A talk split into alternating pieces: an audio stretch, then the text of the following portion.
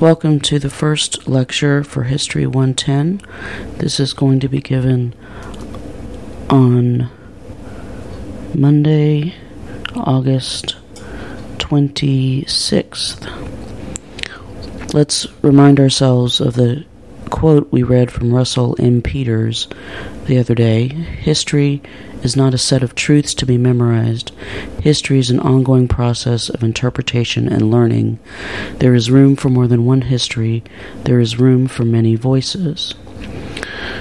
That was from Russell M. Peters, a Wampanoag elder from the coast of Massachusetts on Cape Cod. So, what we're else we're going to talk about today is what do we learn from Native American history? We're going to take Russell M. Peters' quote to a deeper level to understand how we know what we know, or what scholars called epistemology. What we need to know for this class is that Indian history is different from American history, but it also tells us a lot about America. Indian history unearths what American history takes for granted that the land was a wilderness on which immigrants might create a new world for themselves. When we realize that that assumption is false, we are forced to reevaluate the values, or at least the presumed coherence or dominance of those values, on which the nation was founded. Indian history also opens up the ways in which ideals like freedom and individualism were the product of historical processes of interaction between Indian and European people and cultures. So those ideas didn't spring out of the heads of people you've read about in history like Thomas Jefferson or Tom Paine or ideological political parties you've read about such as the Free Soil Party from the 1850s. Instead, Indians' place in American history reminds us that American history actually began before 1776 and even before 1492. It changes the American narrative from one of linear Western expansion to a multi centered, multinational history where power constantly shifted hands and watershed events took place in unexpected places, it reminds us that expansion brings chaos and that Indians countered such chaos with resilience and innovation. Indian people made their own histories and in doing so shaped the American story. Indian history shows us that American history is less a story of westward movement and more like a kaleidoscope with everyone shifting positions and the picture changing depending on your viewpoint. Some people might say that this approach makes history too relative, that isn't there some kind of overarching truth that can be gained? Can't we know about facts? Do we always have to talk about perspective? Well, yes, there is truth to be gained, and we can talk about facts. We have a responsibility, though, to present as many facts as we can, because they will contradict each other. Doing history is about understanding which version is more reliable, and understanding that your definition of reliable is influenced by your own assumptions about time, space, spirituality, and community, or in other words, the kind of ethnocentrism that we talked about in class on Wednesday. Truth is a bigger question. History is an important part of shaping cultural expectations and social behavior, and it is in this function of history that we find truth. When we study history, we are engaged in myth making, not just presentation or discovery of facts. Myth and history are usually thought of as polar opposites, but they're more like twins. They have their problems with one another and they're not exactly alike, but they are cut from the same cloth. So there are th- several themes that I want to talk about that re- reveal why we study Native American history and what we learn from Native American history. The first one is the importance of place. The second one is the importance of migration. The third one is the importance of family. And the fourth one is the importance of tribal diversity. So let me start with place. Place is important because history happened at a particular place, alongside inter- intersecting and overlapping experiences. Places create identity, religion, and economy. For the Western Apache, for example, land plays a role in actually shaping behavior. Western Apache tribal member Annie Peaches says the land is always stalking people. The land makes people live right. The land looks after us. The land looks after people. So, what she's saying is that there's a bond between individuals and the landscape.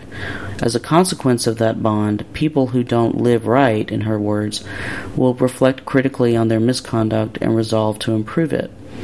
So, both stories hit slash history and land shape Apache's conceptions of themselves.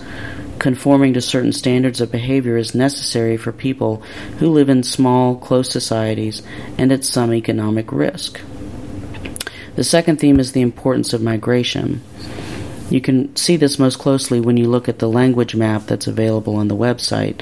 You see a tremendous diversity of Native American languages, and in fact, there are over 500 that are still alive and well and being spoken today in the, in, on the continent of North America. Some tribes still have a native language that's spoken in the home. The Navajo community, for example, is the lar- is the tribe with the largest percentage of speakers who first learned Navajo. But the Eastern Band Cherokee, the Wampanoag, again in Massachusetts, the Ojibwe in uh, the Great Lakes area, a lot of tribes have active reclamation, language reclamation efforts going on. And C language is a very, very important way to look at not just their culture and history, but their relationship to various places. The language map, when you look at it, does not undermine the importance of place. It simply shows that Native American people have moved around and developed different kinds of relationships to different kinds of places. So then we have the importance of family. A Dakota anthropologist named Ella Deloria, who was from, uh, she grew up in South Dakota, but the Dakota people are in Minnesota, um, North and South Dakota, some in Wyoming and Nebraska. She wrote back in the 1920s, I think, that by kinship, all P- Dakota people were held together in a great relationship that was theoretically all inclusive and coextensive with the Dakota domain or with the Dakota land. Everyone who was born a Dakota belonged in it. Nobody need be left outside. Dakota life, stripped of accessories, was quite simple. One must obey kinship rules. One must be a good relative. In the last analysis, every other consideration was secondary property, personal ambition, glory, good times, life itself. Without the aim of being a good relative and the constant struggle to attain that aim, the people would no longer be Dakotas in truth. They would no longer even be human. I'm still quoting Ella Deloria here. She continues to say to be a good Dakota then was to be humanized, civilized, and to be civilized was to keep the rules imposed by kinship for achieving civility, good manners, and a sense of responsibility toward every individual dealt with. That's a great summary of the importance of family or kinship to Native American people. In the last analysis, every other consideration was secondary.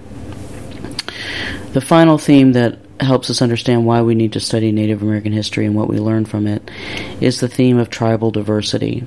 Another map on the website uh, shows the kinds of so called culture areas that anthropologists have derived to help understand patterns between the many, many different groups of Native American people. But um, Native people and some anthropologists too are questioning the utility of this idea of culture areas because it implies that there are discrete boundaries between uh, Native American peoples, boundaries of place, but also boundaries of culture. That, for example, the Native people who inhabited North Carolina are radically different than the Native people who inhabited Oklahoma, who inhabited New Mexico, etc. Now, what we know, of course, is that Native people still inhabit those areas, and that we are becoming more, our cultures are changing, and we're becoming more and more diverse over time. We want to know tribal diversity and we want to understand it because, first and foremost, it teaches us that when Native people change, they don't lose their identities as natives. When Native culture changes, it doesn't become less Native. Instead, it just changes like every other society. And when we recognize tribal diversity and why it exists and how it exists, we begin to see Indians as, as true people, as people who are have civilizations of their own that they've maintained over a very long period of time. So, as you're doing your reading for this week, you're probably going to wonder what in the world do these texts mean? They seem so foreign, and they don't seem to describe the world in the way that we normally would expect it to. But there's a certain rationale to this uh, style of telling stories, and that's what I want to tell you about in this lecture. Oral tradition represents how Native people took their observations of the natural world and interpreted those observations to be the products of forces and powers beyond their control. Sometimes they constructed stories to explain natural phenomena and give them moral meanings. And that's what's an oral tradition. It's a conceptual framework for interpreting and, and shaping social action. So, I want to focus specifically on creation types of stories, and there are several themes that creation stories and oral tradition relate about Indian life. The first one is explaining the inhabited world, the second one is explaining migration, the third one is explaining the relationship of people to their place. And the fourth one is revealing belief systems that ensure harmony and subsistence. So, the first theme, explaining the inhabited world, archaeologists do this with the Bering Strait theory that undoubtedly you've heard about and we'll talk more about in the next lecture. But Indian cultures do it with creation stories. So, they talk about in the beginning, before the formation of the earth. Um, I want to sort of summarize or quote briefly from an Iroquois story about Sky Woman. Sky Woman was the first Iroquois human being, essentially, or the first being on the earth, and who the Iroquois believe populated the earth. So what she her story goes like this. This is told by uh, an Iroquois elder in 1816. He said, In the beginning, before the formation of the earth, the country above the sky was inhabited by superior beings, over whom the Great Spirit presided. His daughter having become pregnant by an illicit connection, he pulled up a great tree by the roots and threw her through the cavity thereby formed. But to prevent her utter destruction, he previously ordered the great turtle to get from the bottom of the waters some slime on its back and to wait on the surface of the water to receive her on it. When she had fallen on the back of the turtle, with the mud she found there, she began to form the earth. And by the time of her delivery of her child, she had increased it to the extent of a little island. Her child was a daughter, and as she grew up, the earth extended under their hands. So, this is a story that has a woman creating the earth with the help of a turtle, and of course, the help of the Great Spirit and then a woman and her daughter continuing to grow the earth and as that child grew up, the earth extended under their hands, is how the storyteller tells it. I think he means that not just the land extended under their hands, but also that people began to populate the land from the wombs of Sky, Sky Woman and her child, another girl, another woman. Um, so there's two important things that are implied by this story. One is the importance of women in creation, which, of course, we all have mothers. We know why mothers are important in creation. We don't typically, however, associate women with creating the world, and that is how the Iroquois, in fact, saw it. The other important theme to see in this creation story is the importance of duality. So we have an upper world where the superior beings live, the country above the sky, is this uh, storyteller said it, and where the Great Spirit presided. And then we have a lower world, which was all water, that which is where many animals lived, including this great turtle, um, who put mud on his back so that the Sky Woman could fall on it. There was also obviously a tree that grew up, connected the lower world, the watery world, to the upper world. So there's a connection between these two worlds represented in the tree that the Great Spirit pulled up. But um, and then it, that connection becomes is continued when Sky Woman falls through the hole left by the tree onto the turtle's back. So that theme of duality is something that's going to come up in oral traditions again and again, and many many tribes have a a common theme of the upper world and the lower world. Sometimes, well, there are always a lot of variations on that theme, but one of the important things that you'll find in a number of stories is the idea of different worlds that human beings or spirit beings, superior beings or animals um, inhabit. The second theme that creation stories generate is to explain migration. Now, archaeologists tend to use artifacts, um, arrowheads, pottery, lots of different things that they discover to examine movement and to examine trade between native peoples. And Indian cultures incorporate this kind of knowledge into their stories. So, several tribes in the southeast, for example, their origin stories talk about the creation of families or clans, C L A N S, with a small c, and uh, sometimes those clans will emerge out of fog, for example, in a tradition traditional southeastern Indian story. The Hopi, for example, talk about migrating to their homeland in what is now northern Arizona through four different worlds. Those four different worlds are undoubtedly spiritual in nature, but they could have also represented, or they might still represent, uh, different parts of the land over which the Hopi moved in order to get to their mesas. The Chippewa, Ottawa, and Potawatomi Indians in the Great Lakes areas have the tradition that their peoples came from the mouth of what is now the St. Lawrence River to what is now their home around the Great Lakes. And those types of traditions are, are often geographically specific in in their telling, and other traditions like that of the Hopi are much more um, spiritually significant and are difficult to attach to specific places. The third theme that oral tradition helps us with is explaining the relationship of people to their place. So I talked about this um, earlier when we discussed migration, when we discussed the importance of place. And both archaeologists and Indian cultures are concerned with power and particularly places of power. Archaeologists will talk about powerful places as burial sites. They'll talk about mounds, how Indian people built uh, structures of different kinds to emphasize power in a location. Indian cultures will often talk about the specific important places, such as uh, a cane break in a particular story. A, a, uh, a, ditch bank is another way of saying a canebrake. Or an important town, an important historic site. These are places that have power. And their migration is the point of migration is to end at the right place, not just any place.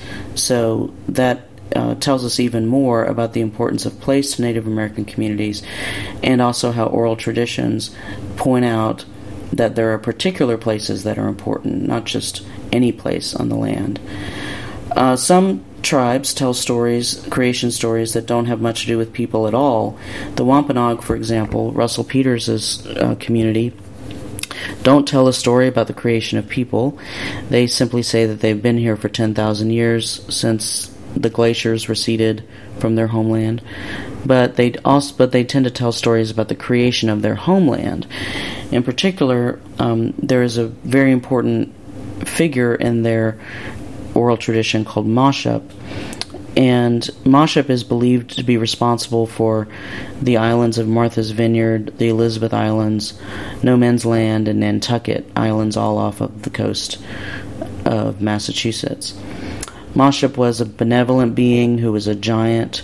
He had supernatural powers. Um, the Wampanoag retain a lot of details about Moshup and his his lifestyle and what he liked and disliked. His favorite daily food was a broiled whale, which he usually ate whole at a meal. Um, he also threw whales on the coast f- so that the Wampanoag people could have food. Um, now, this importance of the whale and Moshup is are tremendously tied together, as well as the land on which the Wampanoag people live. So, in the time before the present time, whales came close to shore um, because they hadn't learned to fear people killing them.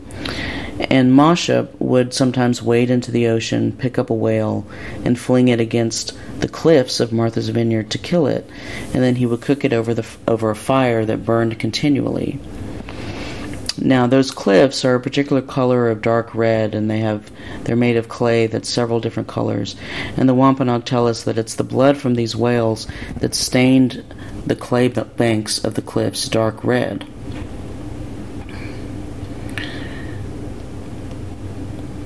The, those, qui- those cliffs, which are called the Aquinnah Cliffs, are a sacred place to the Wampanoag people, and they f- feel that those cliffs have a hundred million years of history that they remember in their oral tradition. Um, one tribal member said that Moshup was the first schoolmaster, he was the first teacher. From his home on the cliffs, he taught the people respect. He also taught us to be charitable, for when he had great stores of fish, he gave of his abundance. So that's another example of the theme we talked about earlier the importance of place and teaching people how to live right.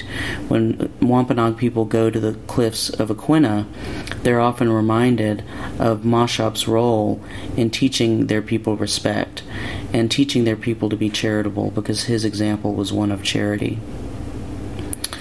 The final theme that I want to bring up is um, how oral tradition reveals belief systems and that those belief systems ensure harmony and subsistence. That's the basic function of belief systems in Native American communities. Oral tradition is primarily about understanding a group's belief system and applying that understanding to everyday life.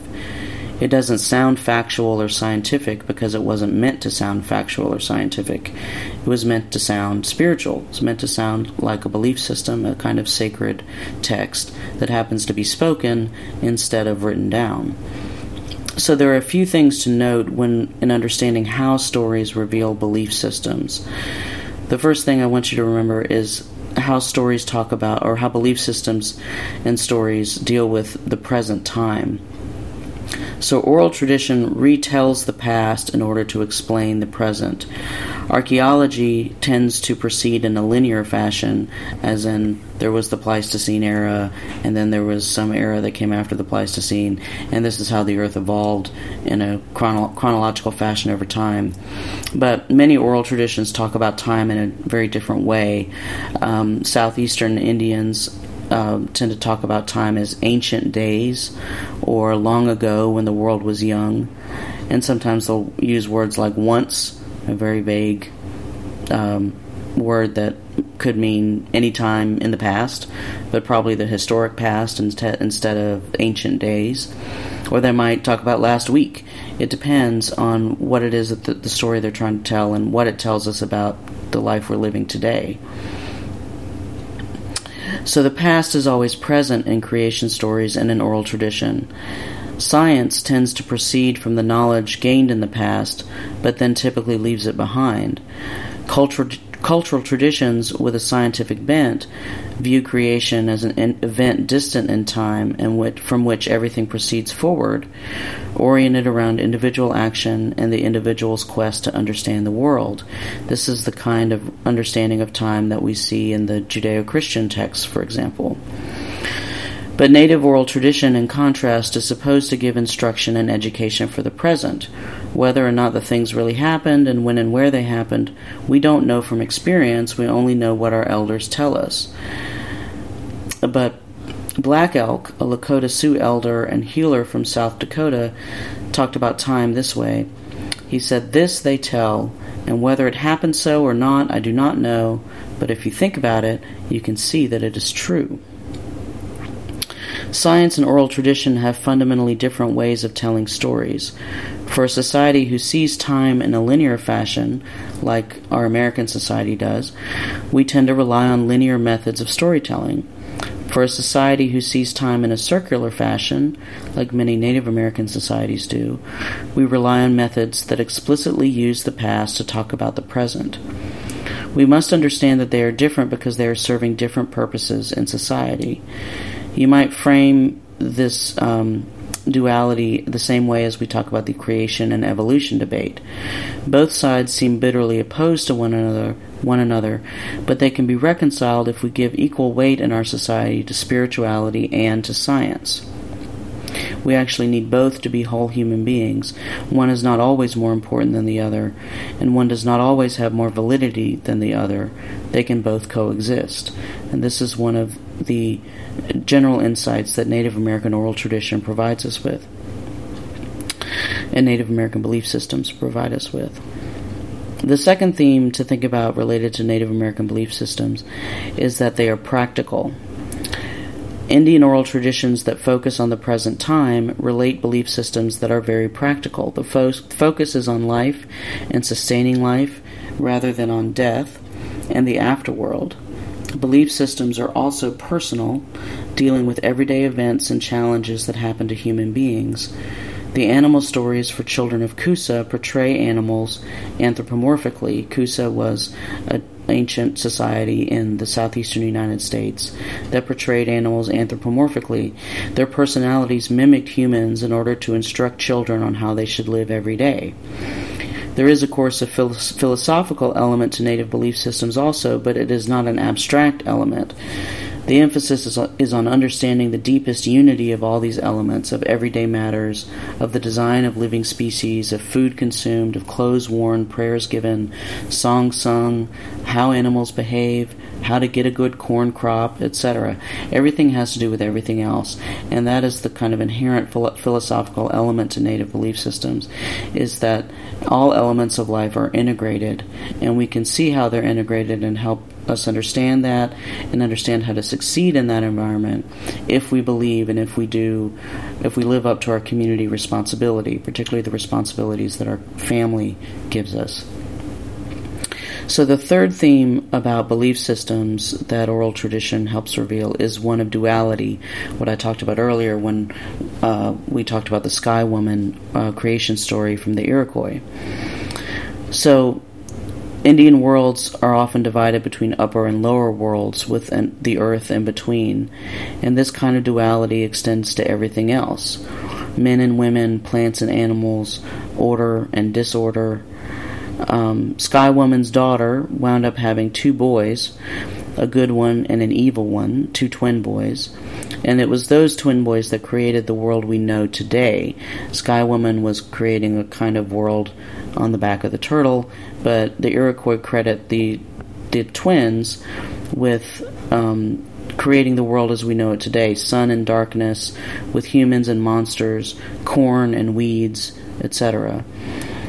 So while oral tradition has this focus on good and evil, such forces are often depicted as twins. Um, this focus on duality, in this focus on duality, no one way of being is excluded or banished. So you're not excluded because you represent evil, perhaps, but rather evil is important to be dealt with and explained in the oral tradition. In this way, native belief systems are inclusive, and while reminding everyone of sort of dueling forces that we have to watch out for. Another theme in native belief systems is that of power. So each force, each world, upper or lower, each kind of being on earth, animal or human, whether good or evil, has a power that flows through it. The Algonquian languages talk about this power as Manitou. Um, the Society of Kusa, that I mentioned a minute ago, describe this power as the master of breath. The Iroquois talk about this power sometimes as the Great Spirit. The rituals of native belief systems exist to help humans gain access to spiritual power through both personal and public means. In the Northeast, for example, where the Wampanoag live, the Iroquois live, etc., people lived that believed that spirits inhabited all things, and that all spirits had an equal status, and that each spirit had a kind of power keeping these spirits happy so that their power did not affect human life in a negative way was an important goal of religious rituals. Humans themselves could gain power through dreams, and acting on dreams is an important way to appease spirits. Some humans hold extraordinary power, or some uh, beings like Moshup hold extraordinary power. In some southeastern Indian societies, chiefs, for example, were thought to possess the power of the sun, which was a major deity in southeastern religions. Another theme of Native American belief systems is the desire to restore balance. So, within this context of dualities, neither of which is banished, you're not banishing evil because it's evil, you're dealing with evil. The central problem of human society becomes how to maintain balance, order, and harmony. So, for the Cherokee, the upper world was a place of purity and harmony, whereas the lower world was a place of disorder and chaos. In Cherokee belief system, the, na- the key to a successful and happy life is respect for each other, for the land, and for spiritual power. Good behavior, such as politeness, deferring to elders, listening, tolerating the ignorance of youth, um, sharing, those kinds of things are critical to harmonious relations. Most Cherokee people, Native people, indeed all over North America lived in small villages or communities, and harmony made this type of life possible. It was practical and thus consistent with the requirements of a belief system. Religious rituals maintained and restored harmony and renewed the world. Many religions all over the country have particular world renewal ceremonies or aspects of their belief systems. The Hopi, for example, believe that Kachina spirits bring rain to renew uh, their homeland in the deserts of northern Arizona and to grow corn in an area that gets only eight inches of rain a year. Many religions in California, for example, have specific world renewal ceremonies that are designed to send messages to the spirit world, to re- receive messages from the spirit world, and thus to renew the world for not just people who are followers of that belief system, but for everyone in the world. The importance religious leaders are important because they function to discover the cause of accidents in the community of um, things being out of balance. So when boundaries between these dual aspects of life were, became too blurred, religious leaders existed to restore balance through ceremonies. Blurring boundaries too much could cause sickness, death, and disorder, and healers also would call on spiritual power to return the individual and the community to some kind of balance. Then finally, the function of a native belief system is to assure subsistence, to assure that people have access to food, shelter, water, clothing, and the basic necessities of life. Belief systems exist to make crops grow and to sh- ensure the success of the hunt or of gathering. Societies, native societies where agriculture predominated, also participated in hunting and gathering, and vice versa. Ceremonies function to assure a good crop, a good hunt, and to uphold men and women's places in the economic life of the community. So, again, in the southeast, for example, men's roles as hunters gave their spiritual guardians particular relationships to animals' spiritual guardians. If both men and animals were to live in harmony, the hunter must communicate through prayer to arrange for the animal's willingness to surrender himself to the hunter. Women, on the other hand, were farmers, and they pray and sing songs to assure a good corn crop. Their skills as farmers are upheld by their spiritual relationships.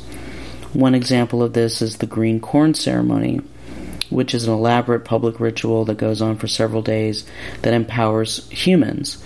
The green corn ceremony was and continues to be practiced by tribes all over the East, though of course it's slightly different in different places. But the fact that it's practiced everywhere, its universality speaks to the power of corn as a means of subsistence and to the powerful connection between ritual and subsistence. It's a ceremony that brings all things in balance, renews the world and the community, and harmonizes relationships between people. That's it for our lecture on oral tradition, and stay tuned for our next short lecture about archaeology.